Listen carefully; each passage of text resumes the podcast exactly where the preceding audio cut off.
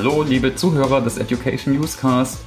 Heute eine weitere Folge. Mit einem EduPunk unterhalte ich mich heute mit der Ines, Ines Bieler. Also EduPunk fand ich eine super spannende Jobbezeichnung. Der eine oder die andere weiß vielleicht, bei SAP gibt es sogenannte HR-Punks, gibt sogar T-Shirts und Merchandising-Material dazu. Aber EduPunk finde ich eine, eine super Metapher, auch ein super spannender Jobtitel. Ines, vielleicht kannst du dich einfach mal vorstellen und ein bisschen Licht drauf scheinen lassen und uns, uns erklären, was ein EduPunk ist und was du so machst. Okay, was ist ein EduPunk? Das ist wirklich, also äh, eine Definition habe ich da noch nicht gegeben. Wir sind eine Community und als Jobbezeichnung würde ich es jetzt nicht unbedingt nehmen, aber es ist doch ein großer Bestandteil ähm, doch auch des beruflichen Teils. Also ich komme eigentlich aus dem Bildungsbereich, war mehr als 20 Jahre für Deutsch, Geschichte und Englisch am Gymnasium als Lehrerin tätig, ähm, war dann auch ganz kurzzeitig mal Fachseminarleiterin, also war in der zweiten Phase beschäftigt und habe dann, ja, das ist immer so die Story, äh, von Twitter, habe dann meinen Job an der Uni jetzt sozusagen über Twitter gefunden mhm. und ähm, ja, habe mich da beworben und bin seit 2018 am Zentrum für Lehrerinnenbildung tätig in einem Digitalisierungsprojekt, wenn man das mal so ganz lapidar so beschreiben möchte. Und da merkt man aber schon, dass ich da vorher länger auf der Suche war nach irgendwas Digitalem, weil mich das beschäftigt hat und weil es mir in der Bildungsbranche speziell im Schulbereich zu langsam ging. Und da kommen dann die Edu-Punks ins Spiel. Wir waren ursprünglich sechs Frauen und haben die Plattform gegründet, die sich Bildungspunks nennt. Und dieses Edu war dann die Abkürzung für Twitter, weil das ja mal nur noch 140 Zeichen waren und da musste man so ein bisschen sparsam mit den Zeichen umgehen, genau. Mhm. Und wir versuchen, ähm, ja, die Bildung ein bisschen in dem Sinne voranzutreiben, dass wir eine Plattform für Vernetzung bieten, wo man sich austauschen kann, wo man äh, Materialien findet, eine Freundin, die mit dabei ist bei den EduPunks, hat ähm, auf unserem, ja, auf unserer Seite uns mal mit drei Wörtern charakterisiert. Das war digital, disruptiv und divers. Und ich finde, das trifft es auch ganz gut. Also digital sind wir alle unterwegs haben uns auch im Vorfeld, glaube ich, gar nicht groß privat face-to-face -face gekannt, sondern wirklich nur über ähm, die digitalen Plattformen. Ja, disruptiv, was ist nicht disruptiv heutzutage? Mhm. Und divers sind wir alle, auch wenn wir im Moment keinen Mann im Team haben, sondern wirklich rein weiblich sind. Aber das sehe ich als Vorteil. Okay, und äh, nur zum Verständnis, das Zentrum für Lehrerinnenfortbildung, äh, wo du äh, tätig bist, ist es für Gesamtdeutschland oder nur für ein Bundesland äh, zuständig? Nee, nee, das ist, ähm, das ist an der Universität in Halle-Wittenberg, Martin-Luther-Universität Halle-Wittenberg und ist speziell also für die Lehramtsausbildung ähm, in Sachsen-Anhalt. Okay. Da ist ähm, die Uni verantwortlich für und ein kleiner Teil ist auch noch an der Uni in Magdeburg. Alles klar. Und die EduPunks sind aber deutschlandweit tätig, würde ich mal sagen. Macht er auch Englisch, äh, englische Veranstaltungen? Hm, Englisch eigentlich weniger. Ich mhm. bin noch engagiert in einem internationalen Twitter-Chat, den ich ein bisschen mit betreut habe, wo ich das aber jetzt, äh, das Engagement ein bisschen aus zeitlichen Gründen auch zurückgefahren habe. Aber ich sag mal so, die Edupunks sind im deutschsprachigen Raum tätig, denn zwei von uns sind auch aus Österreich. Okay, ja. Aber ich glaube, die Herausforderungen sind ja überall ja. doch ähnlich, äh, der Digitalisierung in der Bildung. Vielleicht können wir da mal allgemein drauf gucken, äh, habe ich gedacht. Ne? Vielleicht so Digitalität in der Schule allgemein und dann auf das Thema, dann das speziellere Thema Weiterbildung von Lehrern und äh, aber dann vielleicht auch, was man so als Firmenvertreter, als Firmen, was man voneinander lernen kann. Du hast in deinem Blog ganz schön von Digitalität geschrieben, also eigentlich ein Neologismus. Ne? Jeder kennt Digitalisierung oder Digitalization, irgendwie ist alles digital. Ähm, welche Modelle und Ansätze äh, findest du denn da hilfreich? Oder willst du zuerst noch mal allgemein was dazu sagen, wie du da auf Digitalität gekommen bist? Naja, also ich bin ja nicht drauf gekommen. Ähm, okay. mir, mir gefällt der Begriff ganz gut, weil ich glaube, der spiegelt genau das wider, was wir hier gerade alle erleben. Es ist eben nicht die Digitalität, es ist eigentlich eher die Kultur der Digitalität. Und wer sich da noch mal ein bisschen genauer belesen will, das Ganze hat festgestellt und äh, zu Papier gebracht Felix Stalder 2016, glaube ich, äh, in dem Buch, das nennt sich auch Kultur der Digitalität. Und ähm, er macht da drei Formen aus, die diese Kultur der Digitalität kennzeichnen. Das ist einmal die Algorithmizität und ich glaube, das ist uns allen klar, wie die Algorithmen mittlerweile unseren Alltag, unser Leben durchaus bestimmen in verschiedensten Bereichen. Dann die Referenzialität, dass man also nicht unbedingt mehr so viel Neues schafft, sondern das Neue vor allen Dingen auch aus der Kombination und dem Remix von bestehenden äh, Erkenntnissen, Produkten und so weiter passiert. Und das Letzte ist, und das ist für mich auch gerade im Bildungsbereich so ein ganz, ganz entscheidender Faktor, die Gemeinschaftlichkeit. Man wird heutzutage nicht mehr viel im stillen Kämmerlein schaffen können. Also wir sind zwangsläufig in dieser Kultur der Digitalität auf Vernetzung, auf Austausch ähm, angewiesen. Und wenn du mich da nach anderen äh, Quellen und Grundlagen fragst, dann ist es neben dieser Kultur der Digitalität von Stalder eigentlich ganz stark ähm, dieser von George Siemens entwickelte Konnektivismus. Also ähm, das finde ich ganz hm. spannend mhm. und das finde ich auch so treffend, dass wir eigentlich in einer sehr fluiden Gesellschaft sind. Also es ist alles im Wandel, in Bewegung und nichts ist mehr so wie, wie ich das auch noch beim Studium ganz früher erlebt habe, irgendwo in Bücherregalen eingeschlossen, kategorisiert und weggeschlossen, sondern es ist alles irgendwo in Bewegung und miteinander vernetzt. Und ich finde das gerade spannend. Man entdeckt auch dann dadurch immer wieder Neues. Und diese Grundhaltung finde ich gerade für Bildung unheimlich wichtig in diesem 21. Jahrhundert. Und George Siemens ist eigentlich so die einzige neuere Theorie ist es nicht, das ist eher so ein Ansatz, ne? Ja. Äh, also nicht so stark empirisch belegt, aber ist eigentlich eins der wenigen neuen Ansätze, würde ich mal sagen, oder? Mhm. Ja, er schließt sich ja an die konstruktivistische mhm. Bildungstheorie mhm. mit an. Aber also mich fasziniert dieser Gedanke dieser Netzwerke. Ich glaube, da ist unheimlich was dran. Und vor allen Dingen, ich erlebe es, also zumindestens nehme ich das so wahr, selbst, dass sich die Netzwerke ja auch schon alleine in dem Austausch zum Beispiel auf Twitter etablieren. Du hast verschiedene Netzwerkknoten, Leute, die für verschiedene Ideen oder Spezialfelder stehen und kommunizieren. Und es verschiebt sich ja auch. Das Netzwerk bleibt ja nicht starr. Es kommen immer neue Akteure dazu und der eigene Fokus verschiebt sich durch das Lernen ähm, mit der Zeit und man äh, ist also dabei, sozusagen dieses Netzwerk immer weiter zu stricken und etablieren. Also das ja, ist eigentlich auch ein Lernprozess an sich. Absolut, ne? Ja. Ja, hast du sonst noch andere äh, Modelle, die du jetzt nutzt in deiner Arbeit? Also ich, ich sehe so in der Schule, da sind so ein bisschen andere Ansätze oft. Also ich kenne so aus dem Corporate Learning, da ist viel, jetzt äh, kommt dann von so Beratungsfirmen oder so Analysten aus dem amerikanischen Bereich. Das letzte, was ich noch kenne, was aber auch schon relativ oldschool ist, äh, ist dann so das Eddy-Modell, ne? so, so aus dem Instructional Design. Aber so in der Lehre, in der Schule, da beruft man sich doch oft auf, auf, auf ein bisschen andere Modelle. Ne? Also vielleicht noch mehr aus der Pädagogik oder hast du da vielleicht Sachen, die du in, hilfreich findest, gerade jetzt um so die Digitalisierung voranzutreiben, naja, zu erklären? Das Grund, ich will nicht sagen Modell, ich würde eher sagen Verständnis sind diese 4K, dieses 4K-Modell. Es wird zwar als mhm. bezeichnet, aber für mich ist es eigentlich irgendwo eine Basis, eine Grundlage überhaupt des Verständnisses.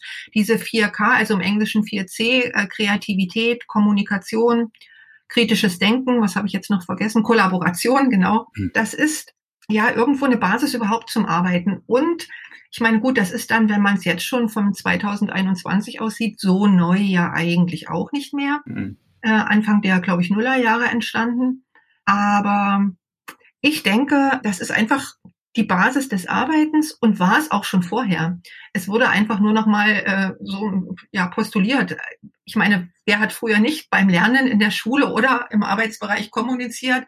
Wer hat nicht zusammengearbeitet? Wer hat nicht das eigentlich kritisch noch mal reflektiert? Hoffentlich. Und ja, Kreativität war schon immer irgendwo was Eigenes zum Lernen. Aber es ist eben wichtig, dass man den Fokus nochmal so setzt. Vor dem Hintergrund, wie Schule und Bildung früher aussah, mit diesem Verständnis des Industriezeitalters von äh, Wissenseinfüllung, Stichwort Nürnberger Trichter, Wissensvermittlung. Also ich gebe die Wissenspakete sozusagen an den Lerner ab. Ja, da hat sich doch einiges getan in diesem Verständnis mhm. weiterentwickelt. Das bringt mich eigentlich zum nächsten Punkt. Also was ich, ist ja gerade auch so ein In-Thema, Narrative oder Narratives, aber ich finde es jetzt trotz allem Hype auch ganz hilfreich, ne, weil es so Glaubenssätze sind. Oft sind so unausgesprochene Glaubenssätze, oft, klar, lenken natürlich dann auch immer Handlungen. Und äh, ich hatte ja so einen tollen Workshop dazu gemacht und daher habe ich das wollte ich einfach mit dir auch mal besprechen. Und zwar jetzt nicht die negativen äh, Narrative, hast du schon gesagt, Nürnberger Trichter oder was Hänschen nicht lernt. Da gibt es ja. ja. einige, die dann so Grundannahmen dann so aus ja, so ein Behaviorismus oder wo auch immer rausnehmen und dann vielleicht nicht das wirkliche volle Potenzial äh, entwickeln. Und hast du positive Narrative? Also eins, was ich gehört habe, war zum Beispiel Bildung ist Zukunft. Es ist sehr sachlich.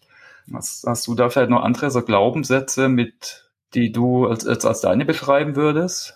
Also ich habe da eigentlich jetzt nicht so was, was ich so verinnerlicht habe, mhm. habe aber, das muss ich zugeben, hm, ja, ich sag mal so, auf dem Blog, ähm, den ich habe, ist auch zu finden, ich glaube beim Willkommen oder so, ein äh, Arthur Schnitzler Zitat, Ordnung ist etwas Künstliches, das Natürliche ist das Chaos. Und ich glaube, das beschreibt eigentlich so auch so ein bisschen dieses disruptive Moment, was wir gerade haben und ähm, wo das Chaos, das nicht geordnete, eben auch was Schönes, was Inspirierendes und was Motivierendes sein kann. Wenn ich das immer auf den Bildungsbereich wieder übertrage, dann ja, also diese künstliche Ordnung mit Lehrer vorne in Reihe und Glied die Schüler hintereinander, das ist eben für mich dieses konservative Bild. Wobei es natürlich nicht Anarchie bedeutet, wenn das Chaos jetzt in meinem Verständnis herrscht, aber dieses doch aktive Gewusel, was ich noch so äh, wahrnehme, wenn die ähm, Schüler und Schülerinnen in der Gruppenarbeit, in Projekten arbeiten, durch den Raum gehen, fragen, was erstellen und so weiter, das habe ich eigentlich als sehr, sehr produktiv wahrgenommen. Und dann gibt's noch was Englisches, äh, da kann ich mich auch noch dran erinnern. If your dreams don't scare you, uh, they aren't big enough. Ich glaube, das, das trifft's auch so. Mm diese, diese Lernhaltung. Also man muss schon irgendwo ambitioniert sein und motiviert sein.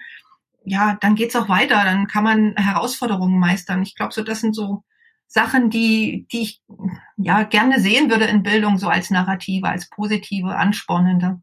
Genau, also Chaos zulassen als Lernchance oder Entwicklungschance, mutig sein. Genau, aber ich glaube, zu oft lassen wir uns von negativen Narrativen. Es gibt ja noch ganz allgemeine, wie haben wir noch nie gemacht, funktioniert eh nicht. Oh. Weißt du, das mit da alles das mit Datenschutz. Das immer so gemacht. Das, das ist der. Also, da wollte ich gar nicht die wollte ich gar nicht aufbringen. Ich wollte deshalb mir absichtlich nur positiv anschauen. Also wenn jemand, der es hört, weitere Ideen hat, speziell für Lernen oder Bildung, könnte er gern teilen mit uns. Ist denn das, ich cool. Ist denn das im betrieblichen Kontext auch so mit diesen Narrativen, dass dieses, was haben wir schon immer so gemacht, so dominierend wahrgenommen wird wie im Bildungsbereich? Ich glaube, das kommt, kommt natürlich da, wie immer kommt es drauf an, das ist eine Beraterantwort.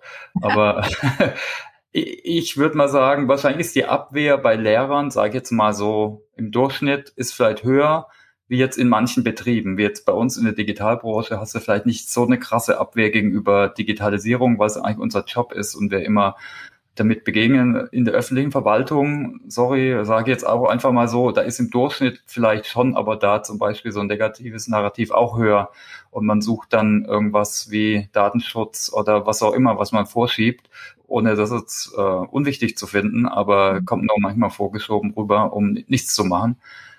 Also ja, ich in der Schule gibt's da, gibt's halt, ich glaube, überall gibt es so unausgesprochene oder ausgesprochene Glaubenssätze oder narrative ja. Ebene. Und da gibt's wahrscheinlich schon ein bisschen mehr, ne? Ist vielleicht auch ein bisschen jobspezifisch. Ja, ich, ich weiß nicht. Ich glaube, ähm, es hat auch damit zu tun, da spielen viele Faktoren, wie du schon, schon sagst. Also es gibt immer nicht die eine Antwort und die eine Lösung. Und wir dürfen auch nicht vergessen, der Bildungsbereich ist so eine, so eine Struktur, die ein sehr großes Beharrungsvermögen hat und die natürlich aber auch behindert wird. Wir haben es jetzt alle in den letzten Monaten gemerkt, auch von dieser sehr schlechten Ausstattung. Es ging ja auch wenig, weil wenig da war zum damit arbeiten. Also ähm, ja, da sind natürlich auch irgendwo Grenzen gewesen, äh, das Ganze voranzutreiben. Auf der anderen Seite gibt es natürlich die Chancen, und wir sehen es ja auch im Twitter-Lehrerzimmer, ähm, wie viele Kolleginnen und Kollegen sich trotz widriger Umstände auf den Weg machen. Also Absolut. ich sehe, ja. dass da eine Bewegung drin ist, auf alle Fälle. Hast du dafür ein paar Lieblingsbeispiele? Also ich bin ein Fan von positiven Beispielen, anstatt, weil ich finde auch, es wird zu stark eingedroschen, auch an der jetzt ist auch nur ein Beispiel an der Schule von meiner Tochter. Das ist super. Die haben das Schul-App und da war Homeschooling lief echt gut. Also ich meine, ist nicht alles total schlecht. Aber hast du für ein paar Beispiele, wo vielleicht andere davon lernen könnten, wo Digitalisierung jetzt äh, Lernerfahrung verbessert hat? Ja wo es wirklich einen positiven Einfluss dann hatte. Also mhm. das, das, allererste, äh, was mir einfällt, ist immer, ähm, weil wir ja mit, mit den Bildungspunks, mit den Edupunks eingestiegen sind, das ist dieses Erlebnis, als die Corona-Pandemie im März losging. Ich kann mich jetzt gar nicht erinnern, ob wir im März oder im April gestartet sind. Äh, einfach mit dem Aufruf ähm, bei uns, ja, wir, wir haben gemerkt, dass die Leute eigentlich Material suchten, dass sie in einer Zwangslage waren, Schulen sind zu. Was mache ich jetzt von 0 auf 100, ähm, den Unterricht zu strukturieren, zu organisieren, Materialien zu finden und so weiter. Und da gab es äh, den Aufruf, Leute, wir sammeln die Unterstützungsmaterialien hier auf unserer Seite. Ihr könnt es alles äh, schicken, wir verlinken das. Also es ist ja nicht so, dass uns das gehört, sondern wir sind wirklich nur die Vernetzungsplattform. Und äh, wenn man da jetzt auf die Seite guckt, ich hatte, weil wir die Blogseite umstrukturieren wollen, meine Übersicht. Ich glaube, es waren 180 Angebote nur für diese Unterstützungsmaterialien. Wow. Und das haben wir dann so ein bisschen strukturiert nach Fächern, nach Schulformen und so weiter, kann man ja nachgucken. Also das ist auch so was Positives, was man eigentlich noch viel weiter tragen müsste in, in die Öffentlichkeit. Es ist unheimlich viel da. Es gibt so viele engagierte Kollegen, die da Materialien bereitgestellt haben, geteilt haben. Also die Community ist eine unheimlich aktive und bereitwillig teilende. Also das finde ich ähm, auch einen sehr, sehr guten Aspekt. Und das, da trifft das wieder voll auf diesen Netzwerkgedanken, das gegenseitige Helfen und Unterstützen und Nachfragen. Das funktioniert ganz gut. Ich kann mich noch erinnern, so von ganz früher, wo Digitalisierung ja eigentlich noch gar kein Thema war, dass aber die Technik eigentlich schon immer einen sehr großen Motivierungsschub bei Schülerinnen und Schülern ausgelöst hatte. Ich hatte vor 20 Jahren, also ja, 15 Jahren irgendwie sowas, einen Kurs in Deutsch. Wir haben dieses bei Schülern allseits beliebte Antigone gelesen. Mhm. Und ähm, ja, es, es war ein Physik-Leistungskurs. Die waren also alle sehr begeistert. Und ich dachte, ich muss sie ja irgendwie auch motivieren und habe gesagt, okay, es gibt an, an einer Stelle äh, einen Botenbericht und versuche den mal so in diese griechische Tragödie einzubauen, dass da, äh, dass ihr das darstellen und spielen könnt.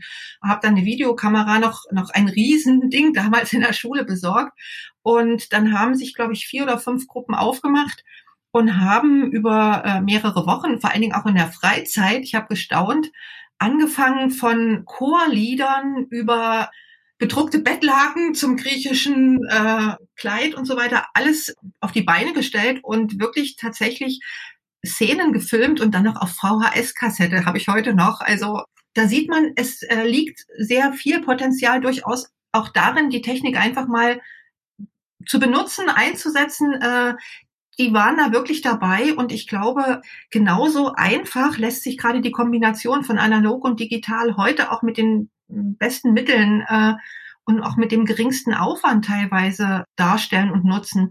Ich kann mich erinnern, gerade am Anfang der Pandemie hatte eine Kollegin auch gefragt, wie man denn die Kinder nun motivieren könnte. Die sind nun nicht in der Schule, was äh, zusammen machen und äh, und da gab's, ähm, habe ich die Idee gehabt, eine Papierflieger-Challenge zu machen. Ich habe ihr das nur gesagt, okay, ich könnte mir das so und so vorstellen, falten lassen, filmen, messen. Ich sage, kannst ja ausrechnen lassen, addieren lassen, was auch immer du denen da aufgibst. Recherche, wie falte ich den, Ausgestaltung. Und tatsächlich hat sie das gemacht und es war, äh, so wie sie es berichtet hat, wirklich ein voller Erfolg. Also die Schüler waren bei der Sache, die waren engagiert. Es gab tolle Videos von den Flügen. Ja, und da zeigt sich wieder, es macht eigentlich sehr viel damit, wenn man eine gute Kombi findet, eine gute Kombination aus analog und digital vor dem Hintergrund eines äh, einer wirklich Fra eine Frage oder Aufgabenstellung, die die Schüler und Schülerinnen bearbeiten können, die zieht, ähm, wo sie auch die Möglichkeiten haben, das frei zu wählen und sich auszusuchen und damit zu arbeiten. Also diese ganz strengen Vorgaben, du musst erstens das und zweitens das und drittens das machen. Ich glaube, aus dem Zeitalter sind wir raus ja auch äh, Schüler und Schülerinnen haben, die kreativ arbeiten und frei nach Lösungen suchen und nicht nur den Arbeiter und die Arbeiterin, die nach Vorschrift nur 0815 ja, es hat auch sehr schön gezeigt, glaube ich, ne, dass das dann auch Motivation dabei war, wenn man Freiraum gibt und Kreativität zulässt, äh, anstatt jetzt nur, ob es jetzt ein Film ist oder ein Vortrag, also nur formell und war dann im Endeffekt sogar wahrscheinlich fast weniger Aufwand, wie jetzt einen High-End-Film zu drehen. Oder also selbst als Lehrer meine ich, dass man selbst in der vollen Kontrolle ist. Ja, cool. Vielleicht nochmal eine Frage, wenn es um Digitalisierung geht. Ein Thema, was uns ja auch beschäftigt, was ich auch selbst spannend finde, ist, dass es immer mehr Startups gibt, auch in dem Bereich. Also ja, steht ja allgemein für Innovation, auch wenn es manchmal ein bisschen overhyped ist. Aber ich finde es toll, dass jetzt auch spätestens seit Corona auch noch mehr Bildungsstartups gibt? Hast du da einen Blick drauf? Also ich weiß, es gibt dafür Corporate, es gibt dann für Endkonsumenten, ich glaube, die sind sehr stark gewachsen, die an Eltern, an Kinder, an jeden was verkaufen, aber dann halt auch welche so im Kontext Schule. Also gibt es sicher ein paar populäre im, im deutschen Sprachraum, äh, ohne da jetzt welche hervorheben zu wollen. Also wie so Sofa Toto ist wahrscheinlich vielen bekannt. Aber hast du ein paar Lieblings-Startups, die man sich mal angucken kann? Kahoot vielleicht, ne, wird auch immer genannt, äh, ist auch ein, wo ist wahrscheinlich gar kein Startup mehr, ne? Nee, wollte ich gerade sagen, die ganz, ganz lange dabei. Ja, und, ja. Äh, naja, ich bin auch immer sehr vorsichtig, weil ähm, es ist eine Frage, wie stark nutze ich das im Unterricht? Ich habe immer das Problem, auch bei mir selber dann irgendwo gesehen, eine, ein Tool oder ein, eine Methode, die ich dann immer und immer wieder nehme, die habe ich dann auch irgendwann überstrapaziert. Also da macht es durchaus der Mix. Und ja, was ich eigentlich äh, von diesen vielen Angeboten, da gibt es bestimmt ganz, ganz tolle, da fehlt mir auch wirklich der Überblick und ganz ehrlich, es ploppen ja immer wieder neue auf, so schnell kommt man gar nicht nach. Mhm. Ich finde die äh, Arika-Sache ganz spannend mit VR und AR angeboten. Ich glaube, gerade in diese Richtung ähm, werden wir in der nächsten Zeit sicherlich noch einige Entwicklungen erleben. Da ähm, bin ich mal gespannt, was sich da noch tut. Ähm, das war sozusagen so der, der erste Einstieg bei mir, ähm, mal mit den ähm, AR-Sachen umzugehen und zu gucken, was die denn überhaupt für Potenzial im Unterricht haben. Und ich finde, die haben das äh, ganz gut für das jetzige Angebot, was Schule braucht, noch also in diesen Transformationsprozess ähm, ganz gut gebaut. Und eins meiner, ja, ich muss durchaus sagen, äh, Lieblings-Startups ist das Tutory schon alleine wegen des OER-Gedankens. Mhm. Das ist ein Baukastensystem für Arbeitsblätter hört sich erstmal ganz lapidar an, aber das Schöne ist, äh, das merke ich dann immer wieder selber in Workshops mit Lehrerinnen und Lehrern, dass man ihnen darüber eigentlich zeigen kann, wie wichtig das Teilen ist, weil ich kann die dann letztendlich über die Creative Commons Lizenzen freischalten und die stehen dann, ähm, ich weiß nicht, ich war letztens drauf, da waren über 6000 Arbeitsblätter als, äh, ja, wie soll ich das mhm. sagen, als Archiv da, die man nutzen kann und die man dann natürlich, wenn sie unter den Creative Commons Lizenzen stehen, auch wieder anpassen kann. Ich habe also die große Möglichkeit, das fehlt mir immer bei den Verlagen, da kriege ich das Arbeitsblatt und das ist so. Und dort kann ich das Arbeitsblatt nehmen und kann mir das wieder verändern, kann das austauschen, kann das kombinieren und dann natürlich wieder äh, zurück in die Community spielen als Open Educational Resource. Also das finde ich ganz gut. Genau. Ja, also wenn du mich fragen würdest, ich finde auch, also Startups gibt es ja viele, die Inhalte verteilen und äh, zum Corporate-Bereich auch gibt's dann wird's eben Bootcamp genannt, aber ist auch dann, äh, ist im Endeffekt krasse formelle Weiterbildung. Was ich am spannendsten auch finde, ist Vernetzung, also alles, was Vernetzung und so Peer Learning, Reflexion fördert. Äh, das gibt's Chatbot-artig, aber gibt's auch andere. Aber den OER-Gedanke finde ich natürlich super spannend. Das macht in der Schule noch viel mehr Sinn, mhm. wie jetzt halt im Corporate-Bereich. Aber auch da, okay, cool, spannend. Es, sollen wir mal auf das Thema Lehrer-Weiterbildung gucken? Können wir gucken, genau. Das ist auch so mein Steckenpferd, muss ich sagen, genau. Welche Handlungsfelder siehst du da? Also ich könnte mir vorstellen, ähnlich wie bei Corporate-Trainern, aber hast du sicher nochmal einen speziellen Kontext, ne? Schule und eben die ganzen Rahmenbedingungen. Ja, es werden äh, verschiedene Themen immer gerade aufgemacht, wenn die Fragen äh, von von Schulseite, also von Lehrerinnen, von Lehrern, von Schulleitung und so weiter kommen. Dann gibt's natürlich erstmal so Fragen zu den üblichen Sachen, äh, Inhalt, Methode und so weiter. Ganz, ganz stark, und das ist, wird auch immer wieder kritisiert und durchaus auch zu Recht die Frage nach den Tools. Also wir brauchen XY Tool sowieso. Und ähm, das ist ja ganz schön und gut, aber man muss ja darüber hinaus eigentlich äh, nicht nur wissen, wie das Tool funktioniert, sondern viel, viel wichtiger, wie setze ich es ein. Mhm. Und äh, darüber hinaus eigentlich, da endet es ja eigentlich auch noch nicht, sondern dann geht es noch weiter, was macht es denn mit meinem Unterricht? Welches Potenzial bietet es denn? Ich muss also im Prinzip darüber hinaus kommen, den Unterricht, den ich bis jetzt hatte, und wenn wir mal von dem ganz, ganz konservativen Bild, was ich vorhin hatte, mit Kreidetafel vorne und Lehrer und dann die Schüler in Reihe und Glied, das kann ich digitalisieren. Wer hatte, Dirks hatte das, glaube ich, gesagt. Wenn, wenn Sie einen scheiß Prozess haben. Als Prozess digitalisieren. Haben Sie einen scheiß digitalen Prozess. Genau. Und nichts anderes ist das auch mit den Tools. Wenn ich also, ja. ähm, da kann ich XY-Tool einsetzen, da sind wir wieder bei den Begriffen Digitalisierung. Das ist ja nur wirklich diese technische Seite, ähm, wo das fokussiert und da muss es eben jetzt den Sprung wirklich geben, vor allen Dingen im Bildungsbereich, zu dieser Kultur der Digitalität, zu diesem Verständnis, dass wir eigentlich in einer Kultur leben, die von diesen Digitalisierungsveränderungen erfasst ist und sich auch schon verändert hat. Meistens ist der Einstieg immer recht einfach bei solchen Fortbildungsveranstaltungen, wenn man fragt, wer nutzt denn alles? Und dann gehen die Hände hoch. Wer nutzt E-Mail? Wer macht das Homebanking? Äh, wer geht shoppen online? Also ja, das machen, das ist für alle selbstverständlich. Aber dass die Kinder in der Schule das dann auch lernen und den richtigen Umgang damit, da ist dann komischerweise immer so ein bisschen äh, eine Aversion, auch bei Eltern durchaus, äh, die dann sagen, ach nee, muss ja nicht sein. Und aber wir müssen den Kindern rechtzeitig zeigen, wie mit Medien umzugehen ist und verantwortungsbewusst, ähm, welche Fallen da lauern durchaus, wie ich die Daten schütze, wie ich ein Passwort äh, richtig einstelle und nicht eins, zwei, drei, vier, fünf, sechs nehme oder sowas. Ja, da fängt es eigentlich an. Und andere Felder neben diesen Tools in der Fortbildung sind dann natürlich wirklich diese vor allen Dingen Vernetzungsaspekte. Das finde ich immer so wichtig, dass eine Fortbildung alleine eben durchaus auch als Einstieg mal Sinn macht und Motivation und Startpunkt. Aber ich liebe viel mehr diese Veranstaltungen, die sich über einen längeren Zeitraum hinziehen. Also jetzt zum Beispiel haben wir eine Fortbildungsreihe, wenn man so will, ein äh, Modulangebot über ein halbes Jahr an einer Schule. Also die Schule ist an uns herangetreten und dann haben wir natürlich zurückgefragt, was braucht ihr denn konkret? Und in dieser Abstimmung sind dann die Module entstanden und es wird wirklich dann begleitet, nachgefragt, nachjustiert und ich glaube, das ist viel, viel nachhaltiger und bringt einen wirklich verstetigten Wandel auch der Unterrichtsentwicklung, der Unterrichtskultur an der Schule, als wenn ich einmal irgendwo auftauche, ein Tool zeige und sage, okay, das können Sie damit machen, aber dann bin ich ja wieder raus. Also diese Haltungsänderung, das ist immer ein sehr schwieriger Begriff, aber doch schwerer zu machen. Aber ich glaube, das ist das, was in, mehr in die Weiterbildung fließen muss. Und das braucht eigentlich wirklich eine längerfristige Begleitung und auch die Möglichkeit zur Nachfrage. War ja jetzt, ich weiß nicht, wie das bei euch läuft, bei uns ist es mit den Fortbildungsveranstaltungen, mit den einmaligen im Lehrerinstitut auch immer sehr schwierig gewesen. Man ist dann stundenlang dorthin gefahren, zwei Stunden Veranstaltung, wieder zurückgefahren und konnte keinen mehr nachfragen.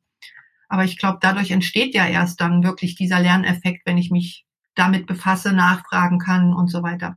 Absolut. Ne? Natürlich kommt es immer ein bisschen aufs Thema an, aber als wenn du so eine SAP-Software lernst, zum Beispiel, was es mein Job ist, ne, dann hast, hast du dann vielleicht in so einem Allgemeinsystem kapiert, aber irgendwann musst du es umsetzen. Ja, dann ist natürlich eine Community ja. oder ein Mentor, ein Tutor oder vor Ort vielleicht, wenn es dann Key-User-Konzept, also auch ja. wieder eine Community-Ansprechpartner ist auf jeden Fall hilfreich. Ja. Welche positiven Beispiele kennst du denn? Also du hast jetzt so die Handlungsfelder ein bisschen beschrieben, also Kultur der Digitalität fördern, auch wirklich die Vernetzung fördern. Also da sind für mich immer die besten Beispiele für Fort mhm. immer noch die Barcamps. Also mhm. Das initiierender Punkt. Ich bin letztens gefragt worden, was für mich die beste Fortbildung war. Und da bin ich tatsächlich drauf gestoßen, dass es die Edunautica in Hamburg war, vor, mhm. ich glaube, drei, vier Jahren irgendwas, weil auf der Rücktour mit dem Auto und zwei Freundinnen im Auto aus Sachsen-Anhalt haben wir uns überlegt, okay, sowas müssen wir hier auch machen, das gibt's bei uns noch nicht. Und seitdem machen wir so ein Barcamp äh, Bildung Education Ost. Und vor, was haben wir heute, zwei Tagen, glaube ich, ähm, haben wir uns wild entschlossen, dann doch mal für den September das nächste Barcamp ganz optimistisch und unter Vorbehalt anzukündigen.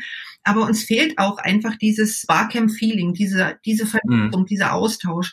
Ich liebe da vor allen Dingen diesen Aspekt, dass man eben nicht Teilnehmer so Konsument ist, sondern Teilgeber. Man kann also eine Frage reinwerfen und äh, eine Session anbieten. Das finde ich ganz, ganz gut, ja. Und das sind für mich eigentlich diese schönsten Veranstaltungen, wo danach auch diese Dokumentation online und einsichtbar ist für alle, für die Community, auch für die Öffentlichkeit und sich darüber dann auch noch Vernetzungen ergeben von Kolleginnen und Kollegen, die dann von irgendjemandem darauf aufmerksam gemacht werden und das sind eigentlich ganz, ganz spannende und sehr langtragende Fortbildungsveranstaltungen. Ja, cool. Gibt's, äh, kennst du vielleicht, gibt es auch im Corporate Learning, Corporate Learning Community zum Beispiel, die machen auch digitale Barcamps oder LernOS Barcamp ist demnächst. Äh, mhm.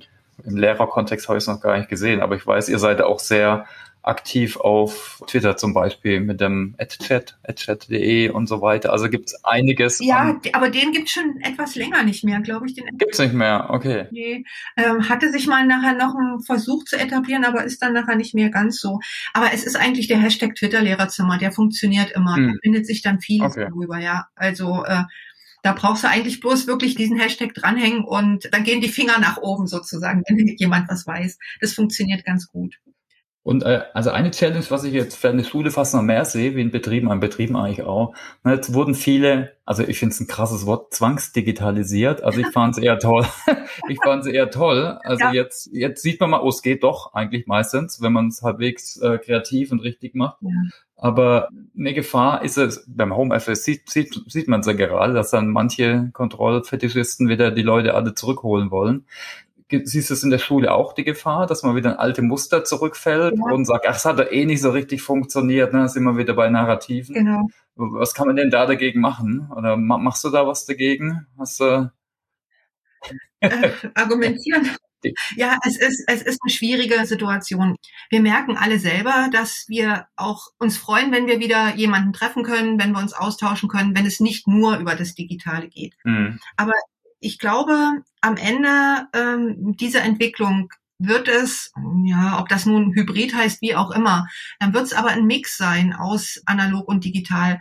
Ich glaube, man wird sich wirklich fragen müssen, ob es denn notwendig ist, jedes Meeting und so weiter wirklich denn in Präsenz arbeiten zu müssen. Mhm. Schon alleine vor dem Hintergrund, dass ich, was weiß ich, eben 40 Minuten äh, mit dem Auto bis zur Uni fahren muss und äh, die anderen mit dem Zug von sonst woher äh, anreisen, das ist nicht notwendig. Also das kann mhm. ich auch digital machen. Im Schulunterricht sehe ich das auch so, und das vermisse ich jetzt ganz, ganz stark. Das habe ich schon letzten Sommer vermisst, als eigentlich klar war, dass die nächste Welle kommt. Und wenn man gefragt hat, na, wie bereitet ihr euch darauf vor, dann hat man genau das, ähm, was du jetzt angesprochen hast. Ach, das machen wir wieder wie früher. Es geht alles und das wird schon, das wird schon. Und ich meine, die Sache ist ja noch nicht ausgestanden. Äh, wir wissen mhm. nicht, wie sich der Herbst, Winter und so weiter gestalten wird. Warum denn nicht einfach das nutzen, was wirklich gut geklappt hat? Warum ja. auch ältere Schüler also ich würde ja nicht gleich die erste Klasse äh, in die Digitalisierungstage schicken wollen, aber doch die Großen, die durchaus, wenn sie, da sind wir wieder bei Kultur der Digitalität und Gestaltung von Unterricht, wenn sie dann in Projektstrukturen und mal nicht in Fächerstrukturen arbeiten, die dann durchaus auch mal einen Tag oder zwei Tage in Klasse 10, 11 oder was weiß ich zusammenarbeiten können, digital vernetzt nämlich, an der Präsentation arbeiten können und nicht extra in die Schule müssen. Also ich glaube, da öffnen sich auch Potenziale, was die Nutzung von Räumen, von Lehrern betrifft und so weiter. Dieses selbstständige Arbeiten, das ist jetzt doch durchaus angelaufen. Es war, kann ich mich noch erinnern, im März der große Schrei, die können das nicht, die Schüler, die sind das nicht gewohnt, die brauchen diese Anleitung. Und ich glaube, da hat sich viel getan. Viele Schüler und Schülerinnen können das und müssen das ja auch können. Ich glaube, ihr seid ja auch darauf angewiesen, dass die Absolventen von Schule und äh, Studium und was auch immer am Ende des Tages nachher selbstständig arbeiten können. Theoretisch, genau, mit, ja. mit, ganz unterschiedlichen Erfahrungen, ja. Genau. Da, da, können wir, da können wir doch mal drauf gucken. Mhm. Lernen, was kann Schule oder jetzt so Bildungsprofis aus der Schule und Bildungsprofis so aus dem Corporate Learning, was denkst du denn, was man da voneinander lernen kann. Ich denke sicher Methodik natürlich, kreative Ansätze, ein paar hast du schon angesprochen. Gerade im selbstorganisierten Lernen ist in, der beruflichen Weiterbildung genauso ein Thema auch ja. äh, und so ein ever äh, immer währender Trend. Hast du da sonst noch Ideen? Also ich glaube auch, dass gerade auf dem Gebiet von Didaktik, Methodik ähm, da so ein paar Sachen sind von Strukturierung des Unterrichts, ähm, wie formuliere ich Aufgabenformate, wie design ich das Ganze, dass es auch zum Beispiel dann über so ein länger währendes Projekt trägt und begleitet und motiviert. Und ja, Formative Assessment wäre für mich auch so ein Stichwort, was in diese, in diese äh, Schiene fällt, weil ich glaube, das ist das, was meine Hoffnung irgendwann die Notengebung ablöst, dieses begleitende Bewerten. Aber auf der anderen Seite sehe ich, was wir von euch lernen müssen, nicht nur können, sondern müssen. Alles das, was mit Organisation, Projektmanagement und so weiter zusammenhängt. Ich glaube, das fehlt auch an Schulen. Wenn ich immer die Schulleitung noch vor Augen habe und auch jetzt ähm, in der Kommunikation öfter mal dann mit denen zu tun habe, es ist ja immer noch so, dass der Schulleiter ist. Wir haben zwar ganz oft schon die Teams, aber ich habe bis jetzt, glaube ich, an einer Schule erlebt, dass der Schulleiter und auch ein Geschäftsführer vorhanden war, der sich sozusagen wirklich nur um diese Organisationsstruktur gekümmert hat und der Schulleiter dann eher um diesen um die pädagogische Seite, wenn ich es mal so ganz ganz äh, lapidar mhm. Und ich glaube, dass also so habe ich es zumindest wahrgenommen, war eine Entlastung und macht es auch ein bisschen einfacher in der Kommunikation, in der Leitung, in der Organisation. Und ich glaube, das fehlt bis jetzt. Der Lehrer oder die Lehrer und Lehrerinnen waren bis jetzt und sollten es sein, so Alleskönner. Also die sollten die Schule managen, die sollten Manager, ne, Administratoren ja. und noch äh, praktisch Trainer. Datenschutz, ja. Datenschutz auch noch, dann jetzt die Technik hm. der Digitalisierung. Also ich frage mich, hm. Nee, das geht eigentlich nicht, wenn man es mal richtig durchdenkt. Und ich glaube, da wären viele Sachen, wo man sich durchaus mal austauschen sollte und könnte und da Potenziale liegen.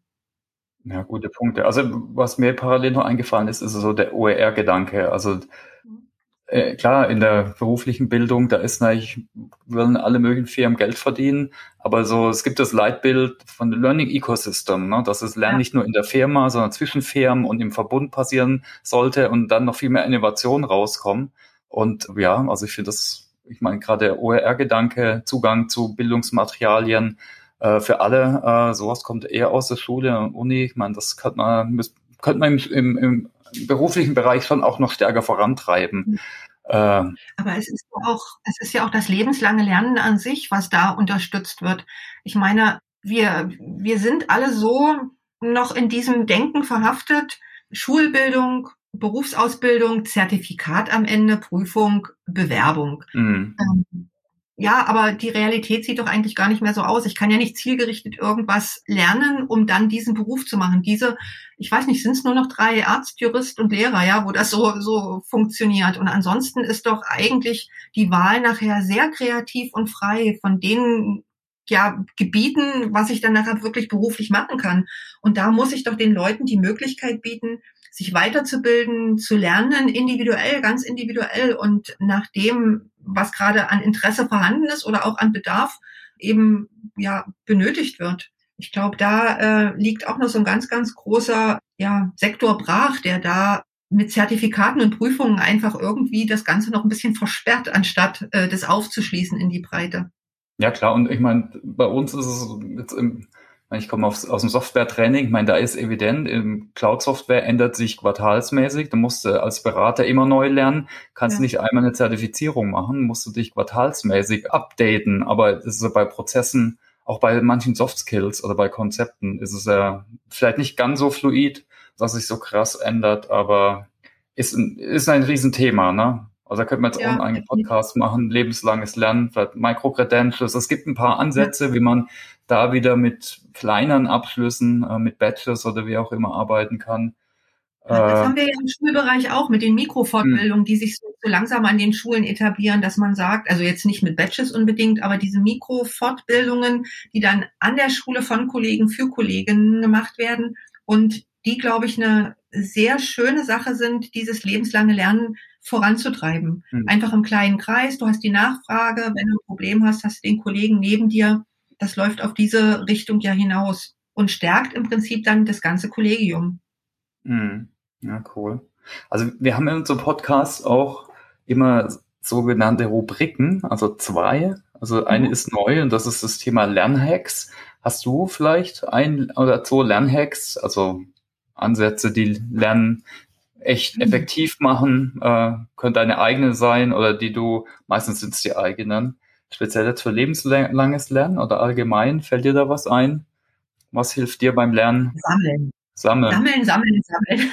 Äh, und äh, meine Spezial, Spezialablage ist, ist Wakelet. Ich packe alles in meine Wakelets ah. rein und, und gucke dann noch relativ schnell oder finde das dann, weil es eine relativ gute Struktur hat vorsichtig. Also es, ein bisschen Chaos muss ja sein, wie ich am Anfang gesagt habe, ja. Und vor allen Dingen digital. Also ähm, ich bin äh, analog sicherlich zu chaotisch. Also Zettel sind nicht so meins. Die sind dann garantiert nicht da, wenn man sie braucht. Also ich äh, bin dann doch eher der digitale, digitale Mensch, ja, genau. Oh, sammeln, okay. Ja, auch Riesenthema, ne? Persönliches Wissensmanagement und Dokumentieren. Ja. Äh, spannend. Okay, dann die zweite Rubrik Äh, und zwar so die Home Story. äh, wie lernst du am liebsten? Äh, was steht derzeit auf deiner To-Learn-Liste? Also hast du da, also sammeln hast du jetzt schon gesagt, du lernst gern durch Sammeln, hast du sonst vielleicht noch manche lesen ja lieber, manche ähm, lernen durch Reflexion mit anderen. Nee, ich lese auch durchaus, aber mhm. ähm, gerade fachliches lese ich digital. Also da liebe ich das iPad und den Stift und, und die Markierung über alles. Im Gegensatz zu Freizeitlesen, also was weiß ich, Krimi oder irgendwie sowas, das geht nur mit Papier bei mir. Also das mag ich so nicht. Also ganz unterschiedlich, ja. Und ansonsten Fortbildung, viel zum Thema Fortbildung und Workflow. Ich versuche immer noch eine optimalere Variante zu finden, als ich sie habe. So ja. Aber das birgt natürlich auch die Gefahr, dass man sich dann verzettelt von einem zum mhm. anderen. Also ja. Was steht derzeit auf deiner To-Learn-Liste? Wir haben alle haben To-Do-Listen, manche haben auch eine To-Learn-Liste dieses Jahr noch. Hast du irgendwas? Ähm, Muss nicht unbedingt beruflich sein. Also wir hatten schon Brotbacken hier oder Gitarre spielen oder Kraultechniken. Also es nee, ich muss jetzt erstmal überlegen. Im Moment ist es wirklich sehr, sehr stark beruflich geprägt. Lesen habe ich natürlich auch noch ganz viel. Im Moment lese ich gerade äh, von Anja mhm. C. Wagner Berufen statt Zertifizieren. Da bin ich noch nicht oh, ganz okay. durch, aber ja, es kommt immer was Neues rein. Also ähm, ich bin da sehr offen und flexibel. Okay, aber das passt ja eigentlich auch gut, ne? Da Tipps, hast du Tipps für Bücher oder Podcasts?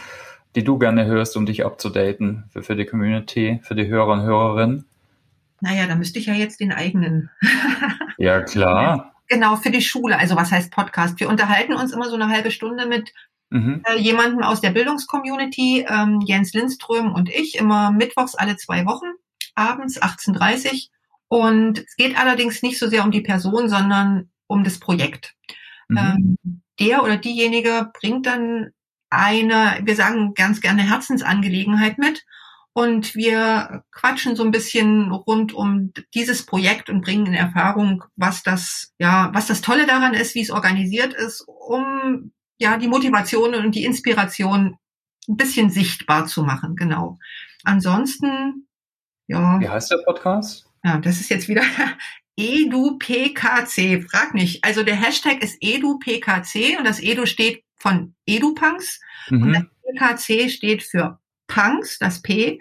K für Keks, weil Jens Lindström auf Twitter Captain Keks ist. Okay. Und C für Co, für den Gast, der da noch kommt. Ah, okay. Also ziemlich, ziemlich kompliziert. Aber wir brauchen. Ja, machen wir die Show Notes mit Link, dann findet ja. man es einfach. Wir brauchten einen kurzen Hashtag, deshalb. Ja. Okay, sonst noch Tipps? Also das eine Buch von der Anja Wagner, Edu PKC.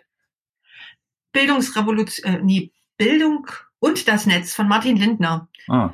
Ähm, das lese ich zurzeit immer mal noch so quer. Ich muss gestehen, ich habe es nicht von hinten nach vorne gelesen, muss man auch nicht, sondern man kann sich immer Abschnitte rausnehmen. Ein riesendicker Wälzer, aber so fundiert und ein wunderbares Buch und eine wunderbare Ressource zum Arbeiten. Okay, cool. Habe ich auch mit reingemacht. Ich glaube, das ist auch für viele im Corporate Learning eine Inspiration, die ganzen Quellen. Ja, ich denke, jetzt bin ich eigentlich am Ende mit den Notizen, die ich mir gemacht habe. Gibt es noch irgendwas, was du gern teilen möchtest, was ich nicht gefragt habe? Oder hast Fragen an mich? Du hast mich ganz viel gefragt, da muss ich jetzt nicht selber erstmal. Aber äh, nee, ich finde, ähm, das, was ich noch sagen wollen würde, wäre, dass es eigentlich schön ist, dass diese Vernetzung eben auch nicht nur im Schul- und Bildungsbereich bleibt, sondern dass man auch merkt, es gibt auch andere Parallelen und das finde ich ganz, ganz wichtig. Also dass man da offen bleibt und, und auslotet, ähm, wo es Überschneidungen gibt und dass man dann auch relativ unkompliziert mal schnell nachfragen kann und Unterstützung bitten kann. Also das finde ich ein, ein ganz wichtiges Learning und ich glaube, das ist es für beide Seiten, sowohl für die ja, Firmenseiten, die da äh, so sind, als auch für diese schulische Seite äh, und bildungspolitische Ebene. Sollte man viel stärker nutzen. Genau. Das wäre eine Frage, die ich an dich hätte. Inwieweit seid ihr ähm, direkt an Schulen oder kooperiert ihr mit Schulen? Gibt es da äh, konkrete Projekte? Ich hatte das am Anfang mal irgendwie so auf dem Schirm, aber das warst du, glaube ich, an der an, an der Schule. Aber das war privat, oder? Kann ich mich erinnern? Also ich, ich bin der Sub Young Thinkers Ambassador. Ge ge ge geiles Denglisch. Äh, nee, aber das gibt wirklich ein Netzwerk. Die Christiane Bauer bei uns, die moderiert das. Die hatten auch schon in meinem Podcast, kann ich vielleicht auch verlinken, Sub Next mhm. Gen. Und ja, ich meine, da werden Schulen gefördert. Es gibt verschiedene Programme. Es gibt auch irgendwie dann ein Programm, wo man SAP an Schulen lernen kann. Geht bei meiner Tochter zum Beispiel. Es gibt wahrscheinlich spannendere Themen, obwohl äh, SAP, da geht es um betriebswirtschaftliche Prozesse natürlich und für, für höhere Stufen ist sowas sicher ganz spannend. Aber es gibt auch äh, gemeinsame äh, Events, also können wir vielleicht die Webseite auch in die Shownotes hängen. Also das gibt's, ja. äh, gibt's auf jeden Fall mit auch eine Förderung von Mint zum Beispiel, äh, mit verschiedenen Events. Und ähm, in Hochschule gibt es natürlich auch einiges. Da gibt es eine, auch eine eigene Organisation, SAP University Alliance, die dann die SAP-Weiterbildung fördert in Hochschulen, aber äh, gibt es auch wieder Subprogramme, die so Innovationsprogramme mit Firmen zusammen äh, moderieren. Das ist auch ein super spannendes Thema, finde ich. Ja, davon ähm, kommt in Schule, glaube ich, immer recht wenig so in die Breite an. Da muss man dann schon wirklich gezielt danach suchen, ja. Die Frage ist immer, wie skaliert's, ne? Ich glaube, das ist also, es gibt ganz viele tolle Einzelbeispiele. Das, eigentlich frage ich das auch oft im, äh, im Podcast, ne? Ja, wie können wir das so skalieren? Also ja. von der individuellen, vom tollen Projekt wird jetzt aber, ich sehe schon, wir sind bei der vollen Stunde, wird jetzt im Podcast wahrscheinlich sprengen. Äh, aber ja. Ja, es ist, das ist aber so ein ähnliches Problem, ähm, habe ich das jetzt im Uni-Kontext wahrgenommen. Es gibt so viele tolle Projekte, die oft aber eben an einzelnen Personen hängen, die dann äh, zeitlich begrenzt sind und wo die Verstetigung und der Anschluss einfach oft fehlt und ähm, die dann dadurch, glaube ich, gar nicht die Wirkung entfalten können und das Potenzial äh, auch wirklich ausschöpfen können, was in ihnen eigentlich drin liegt und machbar wäre. Ja, aber da sind wir wieder beim Stichwort Vernetzung und Sichtbarmachung. Genau. Und am Ende muss ich dann doch bei an Prozessen, an Systemen, an Software äh, arbeiten, weil da habe ich natürlich auch gute Skalierungshebel immer. Ja, alles klar. Du, dann ganz herzlichen Dank für deine Zeit. Gerne.